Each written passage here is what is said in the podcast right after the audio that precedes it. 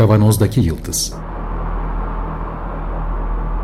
Hazırlayan ve sunanlar İsmail Başöz, Haluk Levent ve Fethiye Erbil.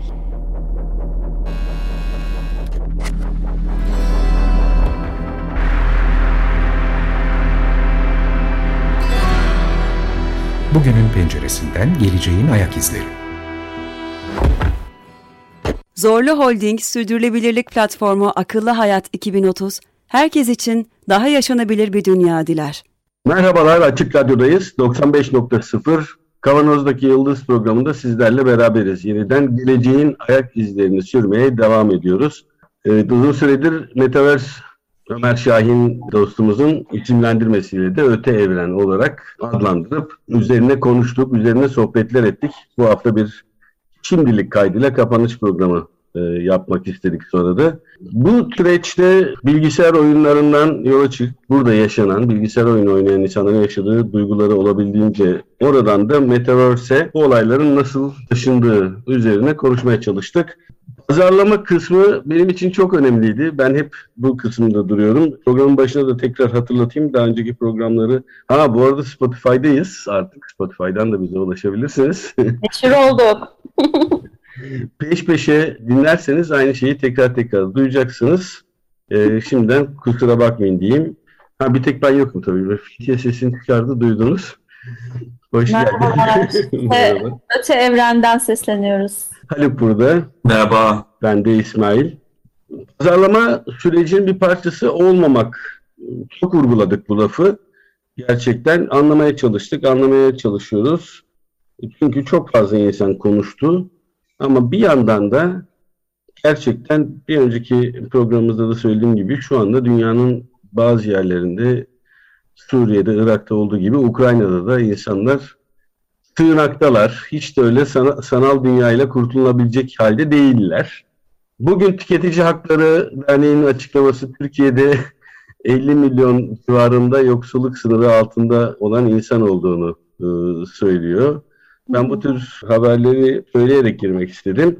Çünkü daha önceki programlarımızda da belirttiğimiz gibi bu dünyada yaşananlar aslında hala gerçekten gerçekliğini koruyor. Öte evrende, Metaverse'de işte 4000 dolara çanta alıp avatarının kimliğini yukarı taşımak, beğenilir kılmak e, ya da işte palto alıp görüntü yapmak derdinde olan insanlar var ve bunların çok mühim olduğunu hala söylüyorlar. Gelecekte en azından çok mühim olacağını iddia ediyorlar. Arsa alıyorlar, e, yatırım peşinde koşuyorlar falan. Bunların ama hiçbiri gerçekten bu dünyada yaşadığımız gerçeklikler ile biraz önce örneğini verdim iki tane gerçeklikler ile açıkçası çok da üst üste gelmiyor. Ben bunu vurgulayarak başlamak istedim. Gerçek dünya ve e, içinde yaşadığımız kötü olayları da anımsayarak bir giriş yaptın ya İsmail. O noktada e, bir şeyi hatırlatmak istiyorum. Hani bizim Ömer'le bir arkadaşının konuk olduğu bölüm vardı. Ömer'le Ece'nin. Orada biz gençlere bilgisayar oyunu sanal dünyasıyla gerçek dünya arasındaki farkları sormuştuk. Böyle biraz daha eski kuşaklar olarak anlamaya çalışırken ama e, Ömer'le Ece'nin bir sözü benim o zamandan beri zihnimden çıkmıyor. Çok basit bir ifade söylemişler cevap olarak. Yani bu ikisini iki ayrı kategori olarak düşünen ve bunu böyle algılamayı ön kabul olarak kabul eden sizsiniz demişti. Bizim için ikisi iki ayrı dünya değil. Ben tek kişiyim ve benim yaşantımın bir parçası orasıysa bir parçası burası. Orada karakterim değişmiyor oraya gelince ya da buraya gelince oradan bağımsız bir şekilde davranmıyorum.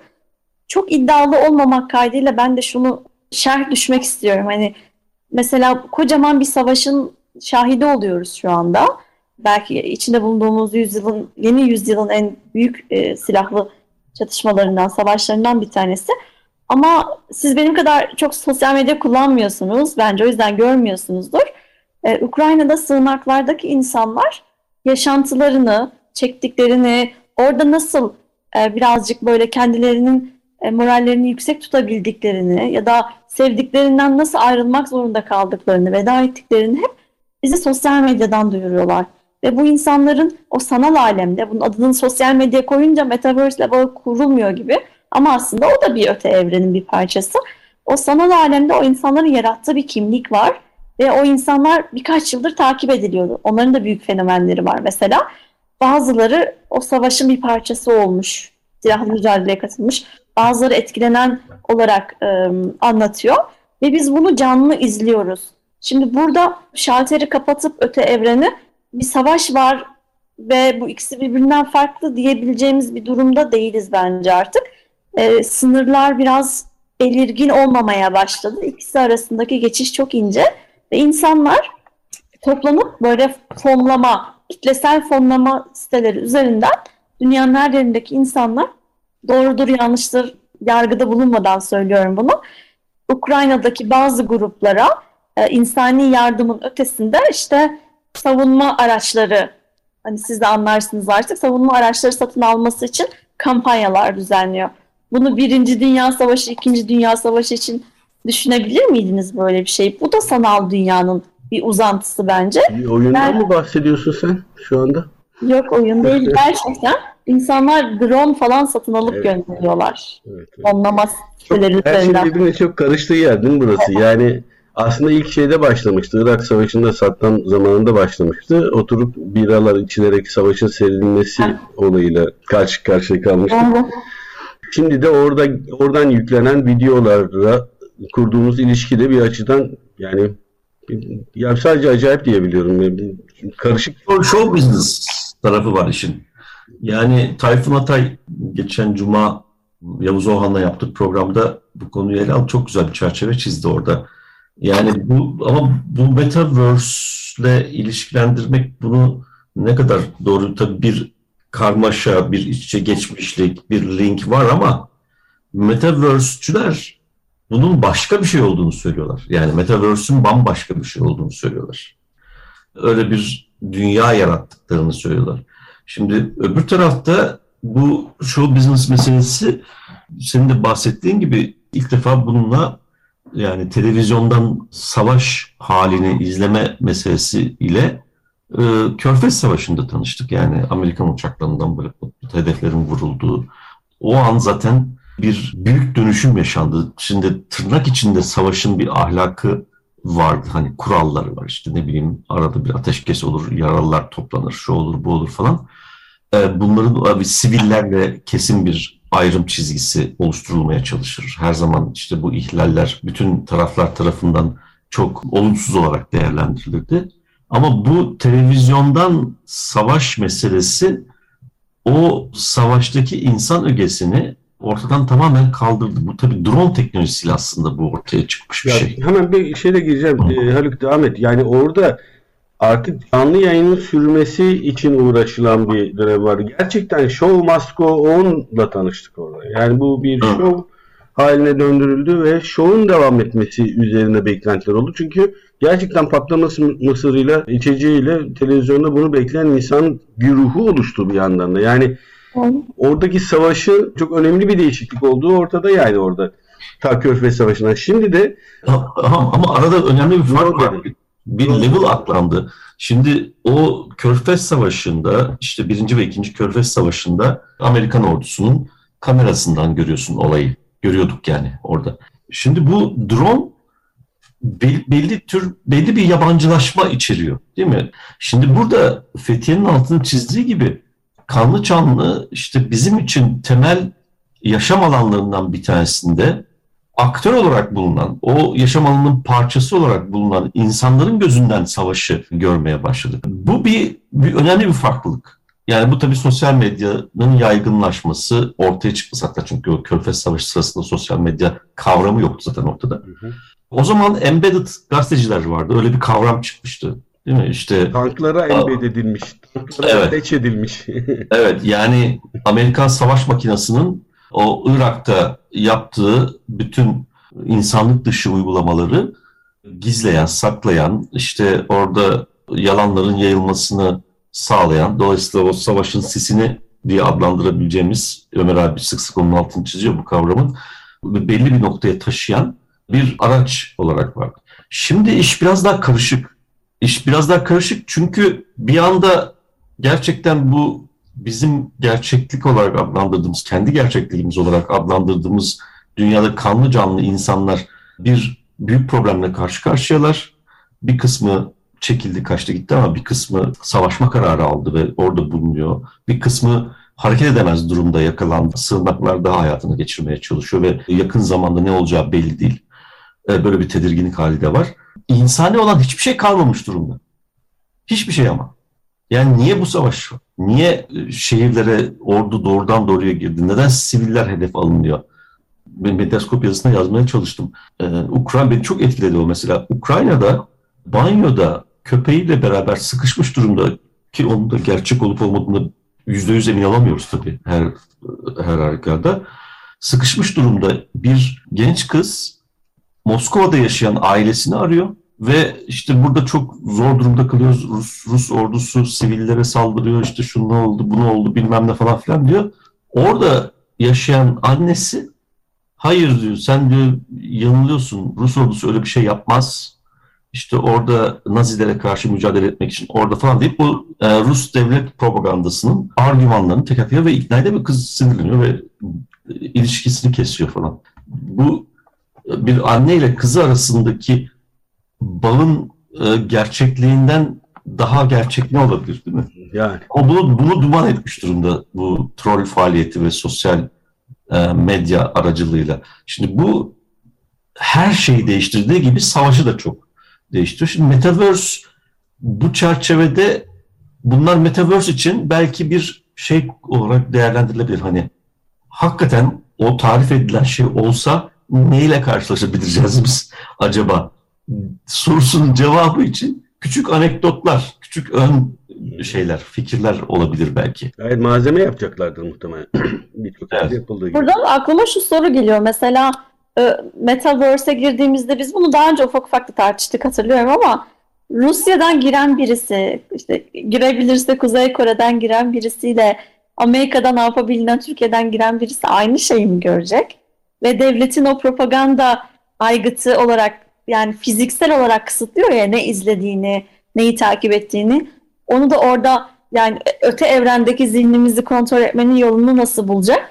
Muhtemelen Putin daha bunları düşünmemiştir. Buradan aklına da Ya soru çok, çok göndermiş büyük bir olalım. insan grubuna ulaşılamayacağı için şu anda bununla ilgili yatırımlar çok yapılmıyor. Ee, Yani özellikle otoriter ülkeler mesela bu kripto para konusunda da ilk başta çok fazla bir pozisyon almamışken şimdi birçok ülke e, kripto para madenciliğini yasakladılar. Bir takım tehdit hissettiler. O tehdit hissettikleri zaman devletler bunu çok rahatlıkla yapacaklar. Ben şirketlerin de aynı şekilde davranacağını açıkçası düşünüyorum bir yandan. Evet. Yani aslında belki de biraz niteliğinden de bahsetmek gerek. Çünkü çok net olarak üzerinde anlaşılmış bir kavram değil bana kalırsa. Bütün bu bugüne kadar aldığımız konuklardan, okuduklarımızdan falan benim çıkarttığım sonuç bu. Benim biraz daha yatkın olduğum görüş e, üç boyutlu internet yaklaşımı. Yani Ben, ben böyle de aynı noktadayım. e, fazla iddialı işte yeni bir evren ya da işte bir öte evren gerçeklikle bağı olan ama yani bizim içinde bulunduğumuz fiziksel gerçeklikle bağı olan ama bu fiziksel gerçeklikle olan bağı bir başka bir tür kaçış evreni olarak görülen bir evrenin metaverse olarak adlandırılması şeklinde yani metaverse'ün bu şekilde adlandırılması bana çok e, gerçekçi gelmiyor. Birincisi teknolojik olarak kısıtlar var, sınırlar var. Hatta üç boyutlu internette de bu tür e, kısıt ve sınırlar söz konusu. Şu an için tabii yani bu yakın zamanda bunların aşılması da söz konusu olabilir. Bu doğrultuda epey çalışma e, yapan ekip olduğunu duyuyoruz. Oraya da okuyoruz. Ama şu an için e, en büyük kısıt zaten bu gözlük meselesi. Yani onun hem erişimi zor, pahalı bir şey. Özellikle Türkiye gibi kur felaketi yaşamış bir ülke ve yaşamakta olan bir ülkenin vatandaşlarının ulaşması iyice zor. İkinci olarak da ulaşabilenler açısından da bunu böyle bir kaçış yaratacak ya da bir kaçış kabini olarak tasarlanacak bir metaverse için izin vermiyor. Çünkü bir süre kullandı. İşte baş ağrısı, şu bu falan gibi bir takım bazı e, sağlık sorunları ortaya çıkarttığı söyleniyor. Bu bunun önemli bir kısıt olduğunu düşünüyorum. İkinci olarak bu tabii geleneksel olarak coin, cryptocurrency taraftarlarının çok heyecanlandığı. Bir türlü bir isim bulamadık değil mi? Para demeyeceğiz dedik geçen programlarda. E, bir, kimse bulamıyor. Yani ben bu yakınlarda bir me- şeyde Medyaskop'ta bu hafta bu kripto dünyasını yazmaya başlayacağım. Yani bir veya iki yazı olacak bilmiyorum. Bir, bir yazıda bitirmeye çalışacağım ama o yüzden bir düşündüm bu nedir diye. Ne değildirden başlamak zorundayım. Para değil. E, bir işte bir finansal işte yok e, merkezsiz finans falan deniyor. İşte bu metaverse'te bu merkezsiz finansın cisim bulmuş bir hali olarak da aynı zamanda hani orada o faaliyetlerin yürütüldüğü bir alan olarak tasarlandı bakın falan filan diyenler de var ama e, yok çünkü bir finansal e, varlık yok arkada. Yani hani tamam anladık türev ürünler şu bu falan gibi finansın sanal tırnak içinde bölümü için şey diyorduk ya burada da birkaç kez konuştuk. Fiyatla değer arasındaki bağın koptuğu bir alan. Bu işte fiyat, finansal dayanak varlıkların e, fiyat hareketleri üzerinden yapılan bir kontrattan bahsediyoruz en genel haliyle demiştik. Ama burada böyle bir finansal dayanak varlık da söz konusu değil. Yani dolayısıyla finans da değil. Ya ortada bir finans da yok. Bunu ikinci kısıt olarak söylüyordun galiba. Kripto. Evet yani bu bu ikinci bir üçüncü olarak da işte e, deniyor ki bir alışveriş şeysidir. İşte Merkez Bankası'nın e, para üzerinden kurduğu hükümranlığı ortadan kaldıracak çok devrimci bir ödeme aracı fonksiyonu. E, bu kadar hiçbir şey olmayan ve hiçbir şey olmadığı için de volatilitesi yani teknik terimle volatilitesi yani değişkenliği günden güne çok yüksek olan ve son derece kırılgan bir ödeme aracı tabii bir finansal varlığın ya da bir ödeme aracının ödeme aracı fonksiyonunu yerine getirebilmesi de e, mümkün değil. Dolayısıyla ben halen bu cryptocurrency ve bu bunun dolayımı ya da bununla bağlantılı olarak e, öte evren metaverse konusunda ne olduğunu çözemedim diyeyim.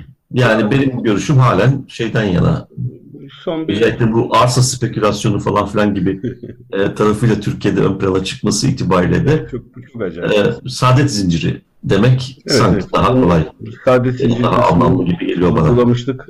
Evet, saadet zinciri kısmını uygulamıştık. Çok yakın olduğunu düşünüyoruz hep beraber zaten. Şimdi bu süreçte Metaverse ile ilgili gene çok değerli konuğumuz Dicle Yurdakul'la bir sohbet yapmıştık. Oradan da bahsetmek istiyorum. Dicle Yurdakul bize insanın özü böyle olduğu sürece diye bir cümle verdi. Çok da fazla üstünde detay açamadık ama biz programı bitirdikten sonra biraz bahsetmişti. Onun da sesi olayım burada şimdi. İnsanların, insan beyninin e, biraz kendi dilimle anlatacağım. Tabii ki işte ödül arayışı, dopaminler, serotoninler olduğu sürece öz diye kastettiği şeyin daha çok nörofizyolojik şeyler olduğunu hatırlatmıştı. Bunun manipüle edilmesi ve bunun üzerinden yürünmesi her zaman mümkün olacaktır diye ben toparlıyorum bu cümleleri. E, evet katılıyoruz da biz buna. Biz gerçekten. Ben katılmıyorum yok. Ben kategorik olarak insanın özü kavramına karşıyım zaten. benim katıldığım kısmından bahsedeyim. Mesela pazarlama yöntemlerinde olarak kullanılan yöntemler içerisinde mesela bazı sloganları var pazarlamacıların. Temel sloganları ço- çoğumuz biliyoruzdur. Gelecek kaygısı yaratacaksın ki gerisini dolduralım.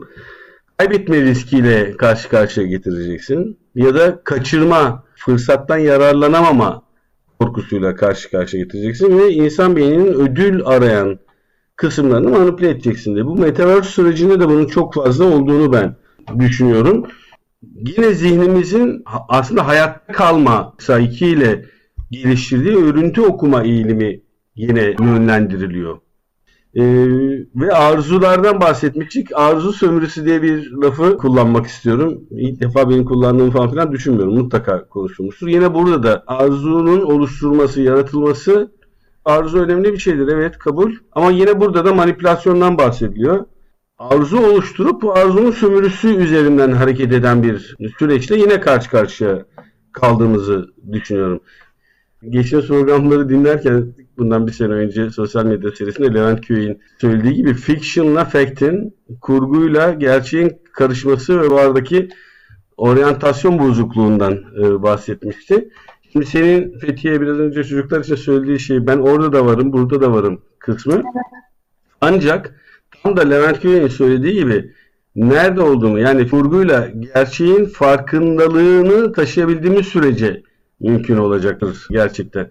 Eğer ben şu anda bir fiction, bir kurmaca içindeyim ya da bu kurmacanın işte parçasıyım vesaire diyebiliyorsa ve hadi şimdi dönüp gerçekten yemek hazırlamam lazım kısmına dönebiliyorsa bu farkındalık olduğu sürece problem yok. Ama buradaki oryantasyon sarsılması oluşabilme ihtimalinden de dem vurmak lazım. Eski programlardan küçük küçük alıntılar yaparak devam etmeye çalışıyorum. Bunların Spotify'daki programlarımızı dinleyin diye yapıyor İsmail bunu. Ama gerçekten bir şey de güzel oluyor ya. Biz toplamda bütün bunları konuşurken bir, bir rehberimiz var ve bunların hepsini birleştirdiğimiz zaman da biz büyük resmi görebiliyoruz arkadaşlar. Burada da e, benim daha çok üstüne durmaya çalıştığım olay e, bu arzuların yönlendirilmesi hatta ben artık sömürülmesi diyorum. Çocukların oyun oynarken söylediği gibi evet oyun oynarken biz buradayız ama çıktığımız zaman da normal hayattayız diyebilmeleri ki zorunluluk başka türlü şu anda hala ayakta kalabileceğimizi düşünmüyorum. Tekrar ediyorum. Biz ne kadar Metaverse'de toplantıya gidersek gidelim ve bizi yemeğe nereye götürürlerse götürsünler sandviç masada bilgisayarımızın yanında bizi bekliyor olmak zorunda yoksa açlıktan ölürüz. Net yani bunun başka henüz, henüz bunu değiştiremediler. Hani bu arada şeyi söyleyeyim. Galatasaray Cemiyeti'nde yaptığınız ve YouTube'da da yayını hala izlenebilen sohbetinizde Levent Erdem'le konuşurken bir örnek çok güzeldi. Arkadaş niye diyor toplantı salonunda diyor Zuckerberg'in sunum yaptığı yerde toplantı salonu var. Toplantı salonunda sandalye oturtuyorum avatarımı diyor tamam mı? Niye yorulacak mı avatarım diyor tamam evet aslında nasıl düşündüğümüz de yani buradaki gerçekliği oraya olduğu gibi aktardığımızda bence keyifli bir örneğiydi bu aynı zamanda. Evet, toplantı var, masa var, sandalye var. Niyeyse. Yazık yani orada avatarlarımız yorulmasın diye. Yok o kıtlık hissi yaratmak için. Yani sandalye sayısı ya da sandalye belli bir lokasyon ifade ediyor. İşte o zaman sahnenin önündeki sandalye ve arkasındaki sandalyeyi de şey yapıyorsun. Oradan da bir fiyat farkı doğuyor. İşte ha, konserde öyle. Toplantıdaki evet. sandalyede ama sandalye de satılabilir o zaman tabii doğru. E, tabii tabii işte o yüzden yapıyorlar. Yani fiyat kategorisi yaratmak. Şimdi o parayı daha çok para vereceklere daha e, yüksek fiyatla satman lazım. Daha yüksek fiyatla satmak için de pazarlamanın temel ilkesidir. Ürün farklılaştırması yapman lazım. Yani ürün farklılaştırması şey- fiziki olarak yapılmaz genelde. Şey gibi, İmaj olarak. Yani ben orada e, toplantıya girmişim. Herkesin sandalyesine oturuyor. Ben, ben diyorum ki ya çok saçma niye alayım diyorum mesela. Ama herkes oturduğu için oturmak zorunda olduğunu hissetmek. Evet. Bundan dışlanmamak için. Ya da diğer insanların aa fakire bak. Bir sandalye dahi almamış. Cimri. Evet, ayakta seyrediyor. toplantıya ayakta katılıyor. Ee, bir de tabii e, yine o sohbette yaptığımız gereksizler kısmı ki biz de bayağı üstüne vurduk. Distopya olarak da tanımlamıştın sen bunu. İşleri çok basit bir otomasyonla çözülebilecek meslekleri olan insanların bir gereksizler grubu haline gelmesi. Ama bunda bir distopik kısmından da geçmiş programlara bahsettik. E, yani tabii bu bir e, şey değil, zorunluluk değil. O aslında Metaverse'ü pompalayanların zihniyet dünyasını yansıtmak. O yüzden de altını çizdim. Yani Levent ben katılmıyorum dedi. Ama e, bunun çok yaygın olarak da konuşulduğunu bu çevrelerde bahsetti. Yani bu metaverse işte o konsept o konsept etrafında metaverse yorumlanmaya başlandığında bu e, yüksek teknoloji sahipliğinin ya da yüksek teknolojiye erişim gücü olan insanlar için bir bolluk toplumu ortamı oluşacağını, onun dışında kalanların da gereksiz olduklarını, onun e, evet, dönem evet, sorduğumda evet. şeyin de altını çizmiştim. E o zaman ne gereksizse bunlar imha mı edilecek yani? Evet, evet. e, çünkü, çünkü kıt kaynakları tüketen ama e, hiçbir o ekip tarafından e, bakıldığında aksesleri olmadığı için, erişimleri olmadığı için o dünyaya e, tamamen gereksiz, yararsız kaynak tüketiciler olarak görecek. Dolayısıyla zararlı bir haşerattan bir farkı kalmıyor o zaman onların. İmha, imha kısmında bir az dil dolanması olmuştu orada tabii. Evet ama o, o yaygın görüş. Şimdi asıl büyük tehlike bence toplumsal tehlike oradan geliyor. Bu metaverse falan da alakalı değil yani. Bu yüksek teknolojinin bolluk toplumunun altyapısını yaratmasıyla beraber metaverse olsun olmasın böyle bir gündem olup Esas ortaya çıkacak. zaten ya. E bu bir işte sınıf mücadelesinin alanı da orada ortaya çıkıyor zaten. Çünkü bizim idealimiz bolluk toplumunun teknolojik altyapısı oluştuysa sosyal yapısının da bu teknolojik altyapıyla uyumlu bir şekilde yani gerçek anlamda bir bolluk toplumunun e, kurulması, sınıfsız, e, sömürüsüz, sınırsız yaratıcılık çağının e, hüküm sürdüğü işte bilim, sanat ve felsefe gibi konularda herkesin ilgilendiği ve süratle geliştiği ve yaratıcılığın da tabii büyük bir süratle geliştiği bu teknolojik gelişmeyi de hızlandıran işte bütün insanlığı ya da toplumsal seviyeyi başka bir seviyeye taşıyabilecek potansiyeli içinde barındıran bir ortamdan bahsediyoruz. Bu durumda bu teknolojik gelişmeler ayakları üzerinde duruyor ve toplumsal gelişmenin e, son derece hızlandığı bir yeni çağın oluşması anlamına geliyor. Öbür, buna ütopya diyoruz zaten. İşte Star Trek dünyası falan diye söylediğimiz şey hep bu. Öbür tarafta ise distopya yani o gereksizlerin olduğu bu, bunun nedeni teknolojik gelişmeye adapte olamamış boomerların olmasından kaynaklanan bir şey değil. Yani o böyle hani Levent biraz... bana mı seslendin bu arada anlamadım ben. bana, bana da bana da kendime sesleniyorum. Bana da boomer muamelesi yapıyor bir iki arkadaşım halen de e, o programı seyrettikten sonra yorum veren yaştaşım aynı zamanda yani. Onların ezeli ve ebedi olarak kabul ettiği bir üretim araçları üzerinde özel mülkiyet şeyi var. Yani onu kaldırdığın zaman ne ben boomer olarak kalıyorum ne de onlar e, gereksizleri imha etmek gibi vahşi bir noktaya taşınma ihtimaline sahip oluyorlar. Bu yüzden olaya karşıyız. Bir teknolojinin kendisine karşı çıkmıyoruz. Teknolojinin üzerinde oturduğu toplumsal sistemin doğru bir toplumsal sistem olması gerektiğini söylüyorum. Evet, artık şimdi bu seriyi kapatıyoruz. Önümüzdeki haftalarda başka boyutlarıyla e, gündeme getirebiliriz. Buranın başka çıktıları var. Oradaki kimliklerimiz, dijital kimliklerimiz, benliklerimiz gibi. Belki bunları da gündeme taşırız. Hem bu haftalık bu kadar hem de Metaverse serisini bu isimle yaptığımız serinin son programını yaptık. Önümüzdeki haftalarda da çok güzel konular bizi bekliyor olacak. Hazırlanıyoruz. Sürpriz olsun şimdiden. Bu programın size ulaşmasını sağlayan Açık Radyo'nun çalışanı bütün arkadaşlarımıza canı gönülden teşekkürler ediyoruz. Program destekçimize çok teşekkür ediyoruz. Önümüzdeki hafta tekrar görüşmek üzere. Sağlıkla kalın. Hoşçakalın.